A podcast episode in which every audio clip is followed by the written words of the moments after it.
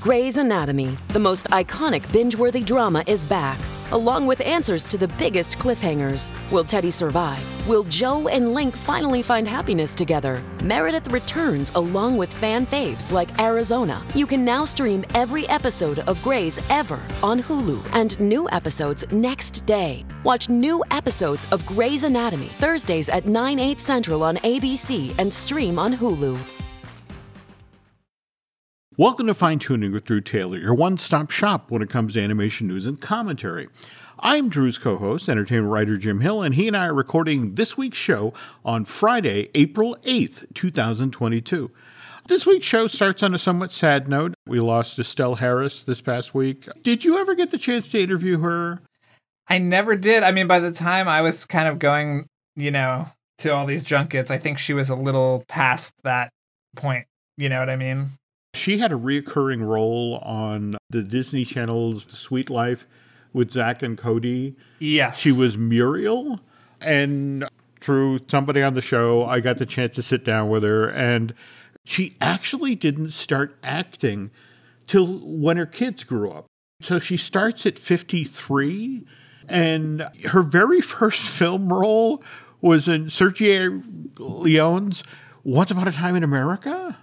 Really? Yeah. You know, 1984. How would you like that to be your first gig? Now, mind you, I don't know which cut of Once Upon a Time in America she That's true. I think I've seen every one, mm. but yeah, that's crazy. Yeah, and then her first TV role was on Night Court in 1985 where she played Easy Mary, an elderly hooker. Who could forget Easy Mary? but uh, but of course, the role that puts her on the map is George Costanza's mom, also called Estelle, that character doesn't even show up in the series till episode 11 of season 4 yeah i didn't re- I, I read that when mm. uh, they were sort of talking about her career and i did not realize that because she's so baked into the success of that series. Absolutely you think she was there from the beginning. She debuts as part of the contest.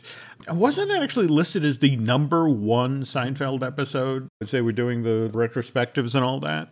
It's pretty hard to beat that one. I'm I'm not going to do that joke.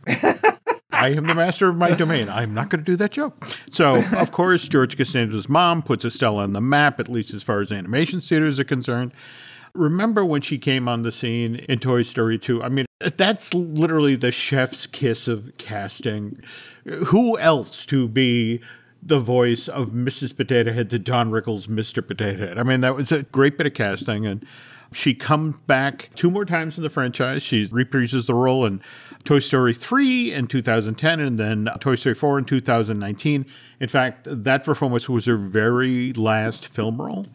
But the other thing is, just researched tonight before we did the show, she did a lot of moms in animation. And these three I, I just had to mention. She's the voice of Professor Hubert J. Farnsworth's mom in Futurama. She's the mom of Sylvester the cat in the Looney Tune show. And then finally, she was Death's mom on Family Guy. And that's her paired with Norm MacDonald. That was her voice, but she could not have been nicer. She was the sweetest thing. And in fact, she got such a kick over the fact that this is the career that she wound up with, that people hired her to be annoying. Anyway, family released a statement on Saturday night uh, saying uh, this is for, through Harris's son Glenn. Uh, it is with the greatest remorse and sadness to announce that Estelle Harris has passed on this evening at 6:25 p.m. Her kindness, passion, sensitivity, humor, empathy, and love are practically unrivaled, and she will be terribly missed by all those who knew her, which is true. On behalf of Drew, I want to offer our sincerest condolences to the friends and family of Estelle Harris during their time of sadness. So, uh, anyway, lots of happier news to get to on this week's show, which reminds me. The news portion of Fine Tuning is brought to you by Storybook Destinations, trusted travel partner of the Jim Hill Media Podcast Network. For a worry free travel experience, please book online at storybookdestinations.com. Okay, Drew. So back in March, or leading up to the release of Turning Red, there were all these stories, lots of anonymous sources supposedly talking for people in Emeryville about how upset they were about how this Domee Shi film was not going to get a theatrical release and somehow that was going to diminish the property and Didn't really understand that at the time. Understand it less, especially now that we have a Academy Award Best Picture uh, streaming film. But yeah, go ahead. Nielsen just this week released their weekly streaming chart, and Turning Red is now number one. That Pixar film has been viewed by Disney Plus subscribers for a total of 1.7 billion minutes. Given how fervently people have embraced Turning Red, is it really any surprise to hear the announcement about how Lindsay Collins, who produced Turning Red, and writer director Domee Shi have just been promoted into leadership positions at Pixar? Not a surprise at all. Oh. So, uh, what do you know about the role that Collins has been promoted into? She is now as a senior vice president of development, which makes sense. Before uh, turning red and after finding Dory, she was heading up the Spark Shorts programs and the and some of the incubator things at Pixar. So this is like a supersized version of that, where she will lead a development group at Pixar for features and streaming, where current and upcoming filmmakers originate story ideas and shape them into movies for production. So I think she is just going to be helping this next crop of filmmakers as they get ready because you know there's a lot of there's a lot of demands jim from theatrical and streaming and you know Yeah. they got to be there for it No, no, no, definitely, definitely. Where, where Domee is now a vice president of creative, and she's going to share that title with uh, Dan Scanlon, right? But Yeah. basically now she's a member of the Pixar Brain Trust. This is like a group above the brain trust Oh. she was actually she's been a part of the brain trust for the last few years Okay. so this is like yeah i think these are more like you know these are the top bananas mm-hmm. because she's she's basically there with stanton mm-hmm. peter Sohn, and dan scanlon and so i think they also all get executive producer credits on every movie so Oh, okay. So, Turning Red is a great, great movie produced under extraordinary difficult conditions. I mean, the pandemic.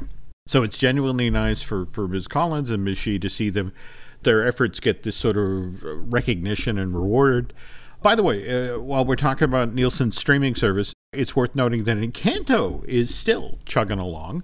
Just this past week, that anime feature added 783 million more minutes of viewing on Disney Plus, and Nielsen goes with minutes rather than how many times an individual movie or TV show gets watched because people sometimes don't finish watching a, an entire movie or TV show, or they fire up Netflix or Apple Plus or Amazon or Disney Plus just to watch one specific element of a movie or TV show. Like we don't talk about Bruno, Number, and Encanto. which did you see the uh did you see the sing-along song version that's up on disney plus now I have none. Oh wow! Yeah, they're actually doing a group of.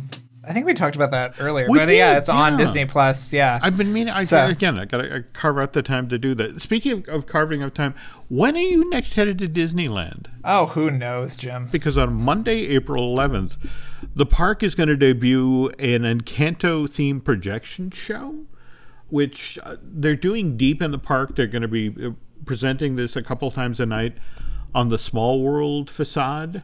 Which I think is very weird, but Remember when they, they they did the projection show on the castle and Main Street, USA, where the show opened, where they surrounded you with orange groves? yes, for the 60th. There we go. So Yeah. what they did to try to alleviate the crowding on Main Street is they would actually show the film element projected on the Small World facade as well. They've done this previously. The projection equipment is there, so Why not? and also remember they they've just closed Mickey's Toontown, so they're they're looking to entertain people who are back in that part of the park looking for stuff to do. So of course we don't talk about Bruno is going to be prominently featured in this thing. Likewise, I guess they're doing a meet and greet with Mirabel. She will. See, hmm? I'm sorry. I said "see" That is Spanish. Our Spanish-speaking listeners will know that, that, means yes. Well, there we go. All right. Yeah. I'm sorry. Maynard High School Education. C. Oh, the letter that comes after B. Yes. Okay. so yeah, check the entertainment schedule. Find out where Mirabel is. She's going to be in the uh, Frontierland Zocalo Park, and then On Friday, April 22nd, the Main Street Electrical Parade, which uh, they lied to us, it didn't glow away forever. It returns to Disneyland Park. And in place of that patriotic finale, which I know you're not supposed to call a salute to all nations, but mostly America, but that's that's what I thought, you know, whenever I saw Yes. it. That's now been retooled and it's a celebration of modern Walt Disney Animation Studios productions like Moana, Raya and the Last Dragon, Frozen, and of course Encanto. But again, I know you don't know when you're going to Disneyland next. I just want to stress that this Encanto projection show is supposed to be short lived. But in Disney park speak, what does that mean? Weeks, months, only five years? I mean, we've we've uh, we've still gone longer than the space between Frozen opening and the announcement for Frozen Ever After at Epcot. So we'll see. We'll see. The projection show debuts Monday, April 11th, The Electrical Parade is the twenty second. 22nd. Mind you, on that very same night, April 11th, the trailer for Paws of Fury is supposed to be released online. And this is the project that was originally called Blazing Samurai and then got Yes. picked up by Paramount, which changed the name to Paws of Fury, and it's supposed to arrive in theaters on July 15th. This has been flying under the radar for years, right? It's an animated reimagining of Mel Brooks's Blazing Saddles set in Japan, directed by Rob Minkoff of multiple Disney features and with Mel Brooks himself speaking. And you ruined it for me because you saw it today, right? I saw it yesterday when I snuck out to watch Sonic Two. Okay. And, uh, and It's unclear wh- what decade this thing was made in. Mm-hmm. There's a lot of fart jokes. Uh, you know, Sam Jackson mm-hmm. doing a MF joke. Mm-hmm. It's telling that I, I talk to Rob pretty regularly, and he has never mentioned this movie once. I mean, yeah, I don't know, Jim. I I'm hoping for the best, but that trailer did not do it any any favors. Let's say that. Jeez. Then too quickly pivot to to Sonic 2. How did we how do we like the animation in that? The animation looked pretty solid. I mean, I think they were probably constrained. I, I noticed another review saying how inexpressive the characters were, and I think that that might just be a limitation of time because it feels like they put this movie together in about six weeks. So, um, you know, it, it was fine. If you like the first one, you'll probably like this one. Okay. Idris Elba is is pretty fun as the kind of killer. Okay. Knuckles, right? Okay. Yes, yeah, Knuckles. Side note as as part uh, while he was out doing press for Sonic the Hedgehog 2, Jim Carrey supposedly was talking about retiring that he it's, it's like I've got enough. I've done enough movies. What do you make of that? I would hate to see him go. I love him to death, but um, if he, if he is going to retire, I think they need to find somebody new for Sonic Three because I'm sure that'll be. Hmm, that's You saw how much money it made last night, so I think it's kind of a sure thing at this point. Oh well, we already have the teaser scene or whatever, so it's Yes. teeing up three. Well, okay. oh, Again, I apologize for the the Paws of Fury trailer, but on the other hand, have you seen the teaser for this tape deck is a time machine yet? No, I haven't because it's kind of an interactive thing. So It is. It is. But Yeah. what's interesting is that, yes, it's actually been put together uh, using Epic Games' Unreal Engine and using some real time animation techniques. But there's a trailer for this thing, uh, just a tease, which they're describing as a series for Netflix, not a film, a series. And it's spectacular, Drew. I cannot recommend highly enough heading on over to Cartoon Brew to check this out. Uh, it's three minutes, 11 seconds long, and the premise is that this time hopping teenager uses a portable cassette player to visit musically charged moments in other people's lives. And I, I know that sounds impossible, but when you see the visuals, when you see what Patrick has put together here, uh, and again, you know, given what he's done previously, Pearl is his as well, right? Pearl, yeah, and he also recently co-directed the Billie Eilish There we go. uh, concert movie on Disney Plus. Yeah. he, he did some re- very cool things that look like they probably used some real-time engines um, on that too. No, just absolutely amazing looking. And the only frustration here is says coming soon. And it's like, how soon? When? I want to see more of this. Speaking of something else, uh, really wanted to see was the the live stage version of Hayao Miyazaki's Spirited Away, which uh, just finished its run in Tokyo and is, is the production's now headed to Osaka. But again, given that Japan, due to pandemic related concerns, isn't allowing tourists in or international travelers, well, that wasn't going to happen. So my only hope was this live stage production of the Studio Ghibli film might someday, in some form, tour the states. But then, did you see that Hulu announced earlier this week that on July 3rd and again on July 4th, they're going to present two live streams of this stage show as the tour of Spirited Away closes at the Nagoya Misonoza Theater. Well, that's only in Japan so far, so we don't know if we're gonna get it. Oh, yeah, Oh, you're killing me. Yeah, they haven't announced if it's gonna be in America yet. So I can. I'll, I'll. How about that? I will be, do my due diligence and I will look into this. Okay. But so far, it's only J- Hulu Japan. No. Yes. Ah. Oh. okay. Not that I'm saying I want any corrupt fine tuning listeners who are maybe in Japan to maybe tape this and send a copy stateside to Drew and I, but hey, we could come to an understanding and arrangement. Okay, well, uh, something that I do, in fact, know is available to people here in the States happens this week, April 11th. Uh, Gallery Nucleus, which, by the way, this is where Drew did, did a panel and a signing for your great Art of Pixar's Onward book there, right? Yeah. Yeah. Yeah, I'm always I'm always down to host something at, at Gallery Nucleus. I think it is a great place. I just did one with our buddy Dave Bossert for his uh, Claude Coats book there. Um, so yeah, yeah, we always have fun at, at Gallery Nucleus, and I'll tell you why this one is going to be special. But go ahead, Jim, and you can read the read the ad copy. Okay, well, this is at their actual gallery space in La Habra, California, at 201 East Main Street.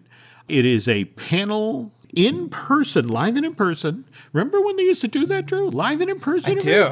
You know, as well as a virtual take on this thing. But it's a panel and a book signing with the creatives behind DreamWorks' next animated feature, The Bad Guys. And Pierre Perifel, Aaron Blabey, uh, Luke Deshmalhajin, Matt Baer, and Florian Marchin are also supposed to be taking part in this panel and signing. And I am ordering my copy of The Art of DreamWorks Bad Guys. Evidently, Gallery Nucleus has an exclusive on this. Well, let me tell you what this is. And I will tell you why everybody has to do this Mm-hmm. because it's great. And this is not just me being friends with the Okay. team over there.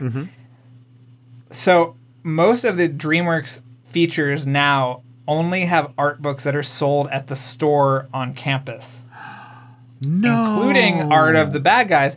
And let me tell you, as someone who has watched this movie and, Mm-hmm. and loves it, you have to get this book. I mean, this is the most art of worthy animated movie you know I've seen since probably the Mitchells. Like Okay. it is just amazing. So this is an exclusive. Mm-hmm. It's only available here. Do it. Get it signed by all these amazing people. I don't know what else to say. I mean, come No, on. no, no, it's no, no, It's a no, no-brainer. No, no it's yeah. a 178 page hardcover, very reasonable, 49.95. I mean, uh, if you know from any other buying any other art of books for movies, that's a pretty decent price point. But again, uh, signing a panel is from 6 to 8 p.m. Pacific time. And again, that's Thursday, April 14th.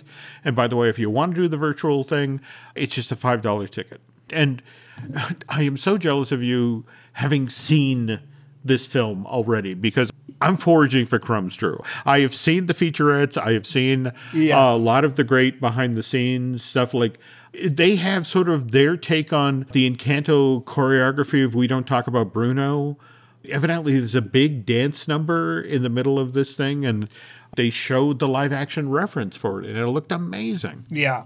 Speaking of stuff popping up online, and the Marmaduke trailer showed up earlier this afternoon. I mean, I, I don't want to be mean because this thing has been in the works for quite some time. It was originally supposed to come out in 2020, and and Netflix just recently acquired it right and to for release on May 6th. But how much footage in this trailer does the fart joke take up? It's, it's a good third of this thing, right? Yeah, I mean, J.K. Simmons Yeah. is like the Michael Caine of our time. He never says no to anything, but I think that maybe you should have said no to this one. Oh, Oh, wasn't Michael Caine in the Bahamas shooting Jaws: The Revenge Yeah. when he won the Academy Award for Hannah and her sisters, and he and he, could, Yeah, and he couldn't go. He couldn't go because he was. Yeah. But it was again, you know, it's like it's a check. I'm going to pick up the check. So, Uh-huh. yes, I mean, Drew is not wrong, and, and I love J.K. Simmons. Yeah. Great work on Gravity Falls, for sure. Yeah, I also enjoyed him in, uh, you know, in fact, for me, he was the, the most enjoyable thing in Being the Ricardos. He, you know, he really made William Frawley. I okay. There's that's the noise you make after very long fart joke. Okay, tell you what, folks, we're going to take a break here to clear the stink out of the room. But when we get back, Drew is going to tell us about talking with the filmmakers behind Apollo 10 and a half.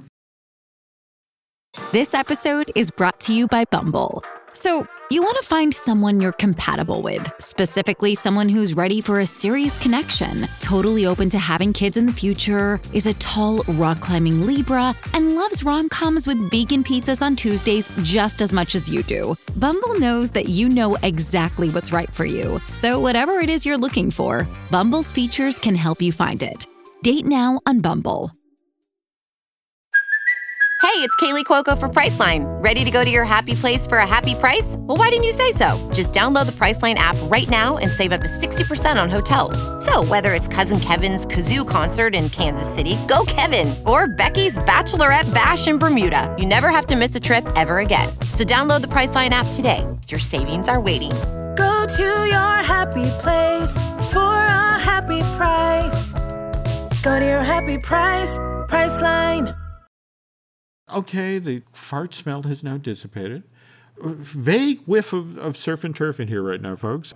And that's largely because the Bob's Burgers uh, movie trailer is out. Likewise, the poster with the Get Your Buns in Theaters. That has real bust a moo on April 22 It, it, vibes. It does. and I was looking at this and then I realized May 27th, that's the exact same day that Top Gun Maverick arrives in theaters. Likewise, also when Guardians of the Galaxy Cosmic Rewind opens down in Florida. also, the second day of Star Wars Celebration in Anaheim. I don't even think H. John Benjamin, he's the guy who voices Bob in Bob's Burgers, I don't even think his mother is going to go on opening weekend to this thing. yeah. this thing got pushed back so many times they couldn't move it away from Top Gun Maverick. Jim, I you know I've been skeptical about this movie existing at all. I know, I know, and, and I, I, think you're gonna win. I don't think I don't think the release date really, you know, s- says it one way or the other because I feel like if no one goes to see a movie, does it exist? No, that's it. Thank you, thank you. All right, very good on the, the, the tree and the forest analogy. Thank you. on the other hand, June 24th, we get another trailer just dropped for uh, Marcel the Shell with Shoes On, uh, Jenny Slate's passion project. uh, Which did you hear any word uh, coming out from South Southwest about this? Or Yeah, I, everybody who saw it just fell in love, and if you watch the trailer, I think you can see why Okay. it, re- it really looks cute. And for animation fans, Mm-hmm. it's important to note that the Chiodo brothers did the puppets for, or the creature, the stop motion creatures for this movie. So gotta we're a long way from Killer Clowns from Outer Space. I was but about to say, you know, oh God, okay, they've been doing cuter stuff. They did that Netflix thing about the alien they did. uh, at Christmas. So yeah. They did. Okay, just to follow up on, on a story we did last show, we talked about what happened at the Oscars. Not Will Smith, but I'm sure everyone saw the story that dropped today about him being barred from the Academy Awards for 10 years. I heard they're taking away his uh, Subway sandwich coupon clip card too. So There we go. Yeah. You know, the, the, the ruling had teeth. But yeah, we were talking about uh, how Lily James and Naomi Scott and how Halle Berry uh, came on stage uh, to present the best animated feature uh, thing and we're somewhat dismissive about. I'm sure you've seen these films over and over and over again because your kids watch them. And it was interesting to have Phil Lord and Chris Miller. This this was a piece for Variety, wasn't it? Uh, uh, come, Yes. Come out and just try to defend the industry's attitude, uh, you know, toward animation or counter it. I, I guess I should say. And I mean, they they pointed out twenty five percent of the money that Hollywood made last year was on the back of animated features, right? yeah, I like that they kind of celebrated all the nominees and all the ones that have come out recently. Yeah. it was it was really nice. No, it. I mean, I, I I love what these guys do. I love that they don't just talk the talk; they walk the walk. They, they and Mitchell's versus the Machine took every animation award except the, the the Oscar, and very much looking forward to. You know what these guys are, are going to do with Spider-Man, you know, across the Spider-Verse Part One later this year. But when you look at something like Spider-Man No Way Home. And if you you take the effects work that's in that film. And and again, that was a 2-hour 35-minute long movie, right? Yeah, Okay. Uh, if you pulled all of the effects work out of that film and laid it end to end, you'd have an animated features worth of of CG, right? Oh, yeah. I mean, probably two animated features worth. I think I saw something online recently that they said there was animated something in every single shot. that's the thing that's lunacy to me. It's like when you look at the films today who so heavily feature effects work, that's animation. And the fact that why is it that people in the industry would be dismissive of animation when it's such a huge part of the top 10 films that are, are released every year? And the only people who could keep working during the pandemic were the animators. Yes, yes. It's pretty insane. It is. And also, I don't know if you saw the follow up piece here where they talked about how the best animated feature category was created out of fear that, well, the year that Beauty and the Beast was nominated for Best Picture Oscar. And I was like, oh, we don't want that to happen. We don't want to compete against those things.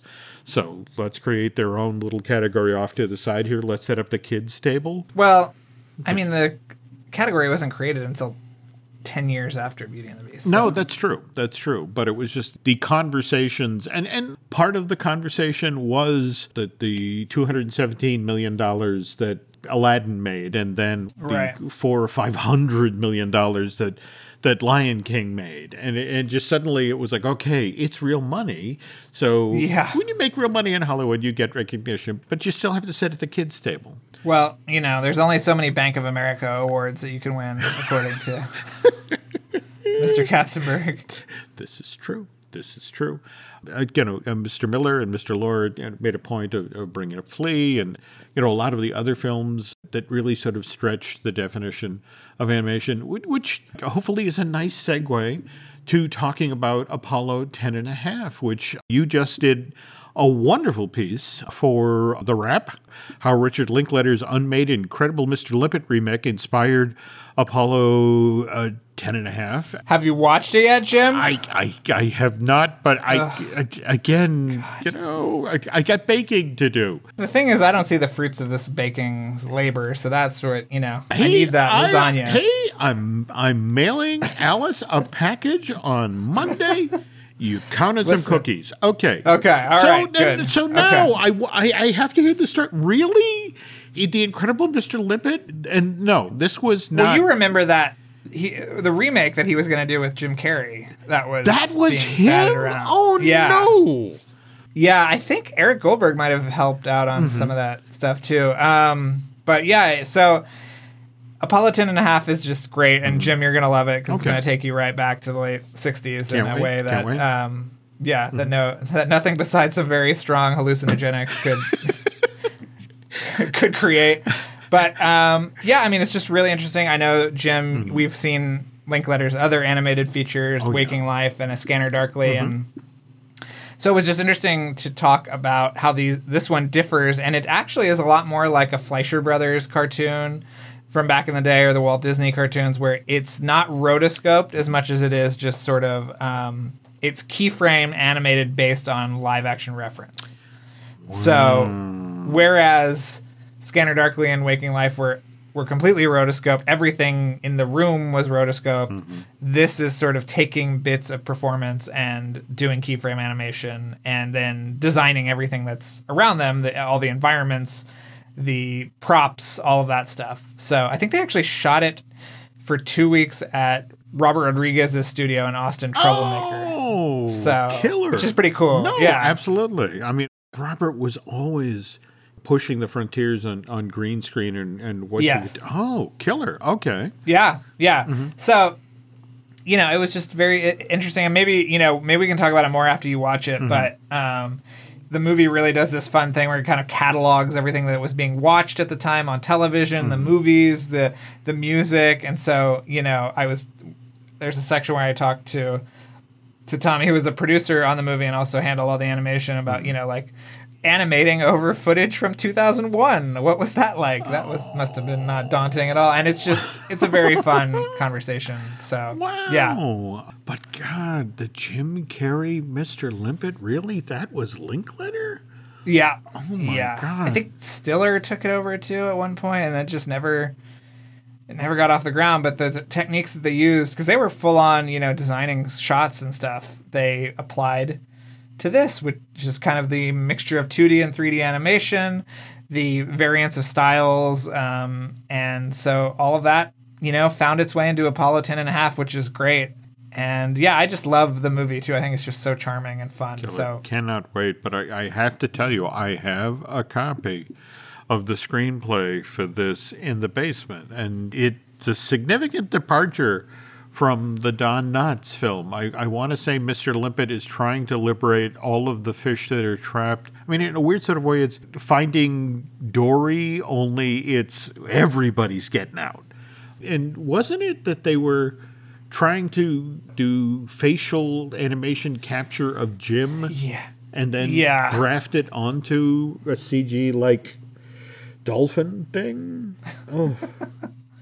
it was like a trout or something Yeah, I. I have seen one or two work and concept images of this thing, and it just between what I read of the script, which is very much in the style of Ace Ventura, and the animation, it was just it was just one of these things where it's like. I don't want to say train wreck, but it was like, wow, sticking the landing on this, finding the right tone and hitting the right Yeah. animation style and getting the script to work. I actually feel bad for Mr. Linklater, but at the same time, it might have been a kindness that this ultimately didn't go forward. yeah i mean i don't know what we would have not had in his filmography because he was doing this Mm-hmm. movie instead so i i think he's one of the great sort of filmmakers and every time he does something it's really exciting but this apollo 10 and a half especially for animation fans is quite a treat Okay, so well, can't wait. i look forward to hearing your thoughts Jim. All right, I will will definitely check that out next week. Oh, you did lob one more story in over the transom before we get started here.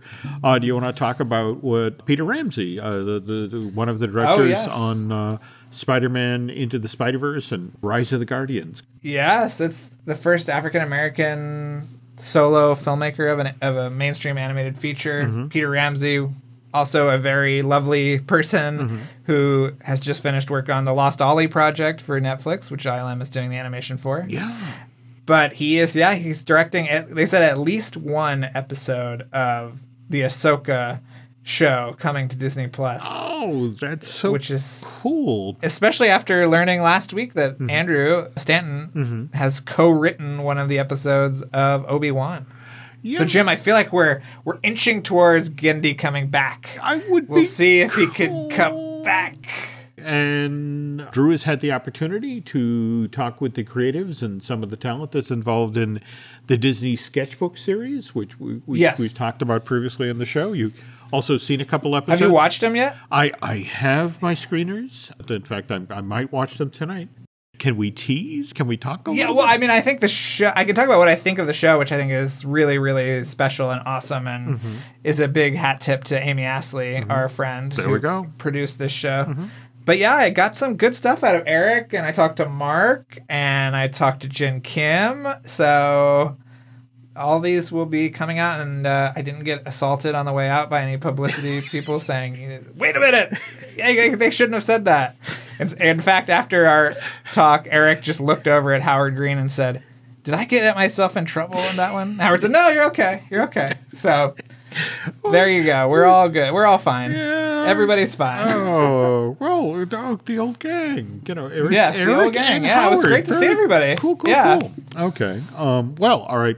I look forward to hearing about that. Likewise, I'm, I'm assuming you're going to uh, do some stuff for the Wrap about that, or Yes, and I, and I also have some Lightyear stuff coming up, which I can't talk about yet. But I can't say anything. But I, but we it will be coming. It will be coming.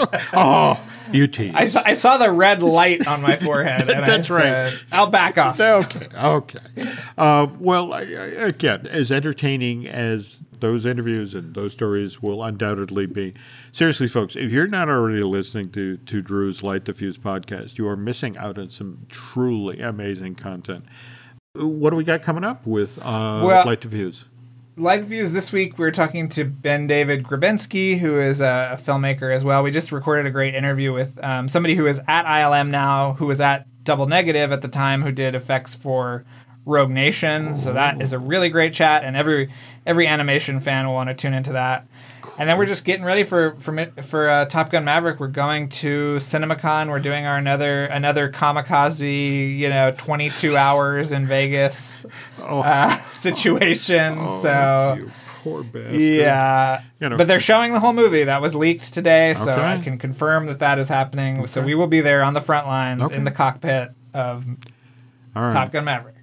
Could you tell folks how to find you on social media? Oh yes, uh, just Drew tailored like a tailored shirt. Mm. People make fun of me for saying that, Jim, on Twitter, but I don't know how else to I no. get it across. No. Like the brave little tailor is that more There of we an go. animation friendly? Okay. What about you, Jim? What's coming up with you? Working on I, we can't talk about it yet but we're doing some really cool stuff len and i They just keep me out of it. That that's the No, thing. He, no, and Lynn, that- you know, I was supposed to go on the cruise, and now there's this new show. I'm not a part. You know, they just keep not true baby in the corner, Jim. That is what this is. all right.